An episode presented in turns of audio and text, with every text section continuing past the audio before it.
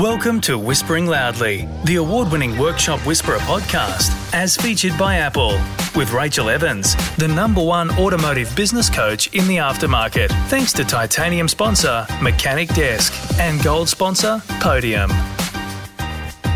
Whispering Loudly is the Workshop Whisperer podcast. Hello, I'm producer Mel, and today is a Workshop Whispers episode. Rachel, you've got very many platforms through which people can contact you and get advice about stuff or follow along. Now, I noticed recently uh, the Whispering Loudly Instagram because it was changed from your personal Instagram, was it? From uh, No, Whis- we- we Workshop just- Whispers. We just decided that um, we were going to have our workshop whisperer Instagram. Yes. and then we were going to uh, create a special place just for the podcast. Okay, so that's cool. Now we have the whispering loudly um, Instagram podcast page. So if people DM us there about things to do with the podcast, would Absolutely, that be cool? yeah, Yeah. awesome. So tell us what you want to hear or what guests you'd like to have on because we're really ramping it up this season. It's very exciting. Workshop Whispers coming up next. Learn tips and strategies from the comfort of your lounge room to make your auto repair shop hum in Workshop Whispers. You can get in touch with us and tell us about the problem you're having with your auto repair shop, or maybe you just need a little bit of advice and everything is humming along smoothly and you want to make it better. Catherine is from Marble Bar in WA and she asks a workshop success team employee, a workshop manager, needs to take six to eight or potentially weeks longer off work. They've been with us for just under a year and they're a valuable employee. Should I let him go or manage the situation internally while he's gone? Well, Catherine, that's um, I can see your concern there because that's a key team member, somebody who's um, who's managing. So yes, rightfully you've described them as a, a key member of your success team inside your business. I, sorry to interrupt you. Can I quickly ask how often do people like as a boss say no to holidays? Because I've had it once um, from Actually, Radio not Boss. often enough. Okay, okay. Yeah. You think people should do it more? Well, we had this discussion in the engine room a couple of weeks ago because one of our big clients Yeah. uh, with a big shop, lots of team members, was severely down in team Yeah. and therefore unable to pump out their normal uh, productivity, turnover, and gross profit because they had so many team members on annual course. leave. Yeah, right. And I, I asked the question, why are you approving everyone's leave at the same time? Hmm. And uh, this is just something that you assume somebody puts in a request that you are to approve it for when they ask. Yeah. But it's actually not that way. You've got to um, space leave out through the year Hmm. so that the business doesn't suffer. Of course, yeah. So you should have a quota for the amount of leave you can tolerate in any one month. Okay. And then once that quota is reached by, you know, James and Bob, uh, Who who got in first? Who got in to put their first? forms in yet? um, yeah, first in, best dressed. Once that quota is reached, there's no more uh, leave for that month, and the employee needs to um, look at another month. Okay, cool. Hmm. Join our free Facebook group, Your Profitable Auto Repair Shop, and join in on the conversation with auto repair shop owners just like you globally. In our situation with Catherine, you really do need to weigh up the long term viability of this team member.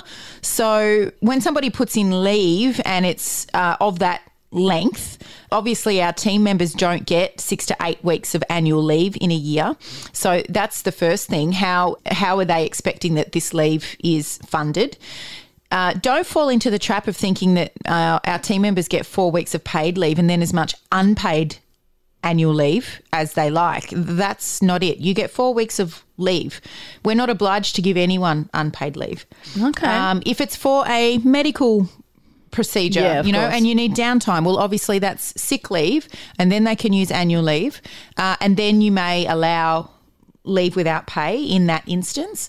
However, you and your team member need to be really transparent and honest with each other. What this is for, and the likelihood of uh, the team member returning to work. So, if you are set that this is a great team member, this is a once off, and you know it is for something that's they can't avoid, they have to have done. Sure, go ahead and uh, and approve it, and make plans to cover for that team member while they're off. If this is somebody saying that hasn't accrued the annual leave that wants to take six to eight weeks off, Yeah, because they haven't been there that long, That's- really. that's too. right. And, And- there would have been a lot of training during that time, Correct. right? Yeah. So I wouldn't be approving that much leave for somebody in their first 12 months, especially if they didn't speak to you about it first of all. Like if somebody comes into your employ and they say, "Oh, I've got a trip planned around Okay. Australia in next September. I really want to be able to do it." Then that's fine. They've Yeah. they've given you that notice. But I would I would err on the side of caution from um, from doing that for somebody that hasn't been around for very long because you set a precedent. Yeah, and of they may think that, yeah, well, I got away with that once. I can do that. And then your other team members see, as See it. well. Yes. Take a smoko and review us on your Apple Podcast app or wherever you listen. Harrison is from Oatlands in Tassie, and he asks, What should we do when we have a vehicle in our workshop that has not been picked up in over a month? Wow, that's crazy. Surely that's uncommon. We've sent them texts, invoices, and calls, etc. Any advice would be great. Yeah. My advice is start collection action. And uh, the success of your collection action is going to come down to how uh, watertight your terms of trade are. So we've talked about terms of trade a whole lot on this podcast. And it's uh, so important that you have them done by a legal professional because in instances like this, um, there are laws. It depends on which state you're in, uh, how you can take possession of an abandoned vehicle in order to sell the vehicle so that you can reclaim your money if the customer never comes back. But in the first instance, you just want to be able to send a debt collector, enforce the uh, collection costs onto the customer, and you can do that if you have um, the right terms of trade in place. So if if that's in place, then you simply pass it to debt collection, and you stop putting all that energy and effort towards Yeah. trying to collect. That's another thing as well. Imagine your staff constantly calling these people when they could be drumming up business. Yeah, and yeah, that's hard. It is not legal for you once you put parts into a car to take them back out again Oh, really? without. Well, actually, don't think it's ever legal. Okay. Uh, especially without terms of trade. Yeah. So you can't just think, well, I've still got the car. I'll take the parts out. I'll push it out onto the road, whatever. um, yeah, you can't actually. Has that do ever that. happened, I wonder? Uh, probably. Yeah, okay. Yeah. So Okay. yeah, push it out onto the don't don't let it turn into a situation where it's six or twelve months. You know, get on top of it now. If the debt collection agency can't collect, then you go through a legal route to take ownership of the car and get rid of it. Okay. Debt collectors are awesome. If you know one that's good, you can often ask a friend and they've got advice on good debt collectors. And, And- some aren't effective, but some are. What do you think, just quickly, Rach, is a reasonable amount of percentage of them to take from what they collect? I'm not actually up on uh, on the amount. I think it can really vary, and Some that I know are around about the 20% mark, which I think is quite a bit, but. No, But I mean, you've got you've got the money that you didn't have before, so True. Yeah. Uh, you've at, at least recovered most of it. Yeah. Some will enforce that cost, the part that they take, as their fee, as Yeah. part of the cost. Oh, they do. Yeah, that's the one I know as well. Yeah, yeah. Yeah. So you So you don't pay not- anything unless yeah, that's they right. get the money. Yeah, Yeah. That's cool. So you just got to look around and, and if you were if you had your terms of trade originally prepared by a company that does both collection and terms of trade, then you kind of know who to go to straight away. Mm. If you want to talk to any other auto repair shop owners about stuff that we talked about today or your own issues that you're having with your workplace, go to Facebook and look up Your Profitable Auto Repair Shop and join the group. It is completely free and it's a closed Facebook group, so the world won't see what you're talking about. See you soon on Whispering Loudly.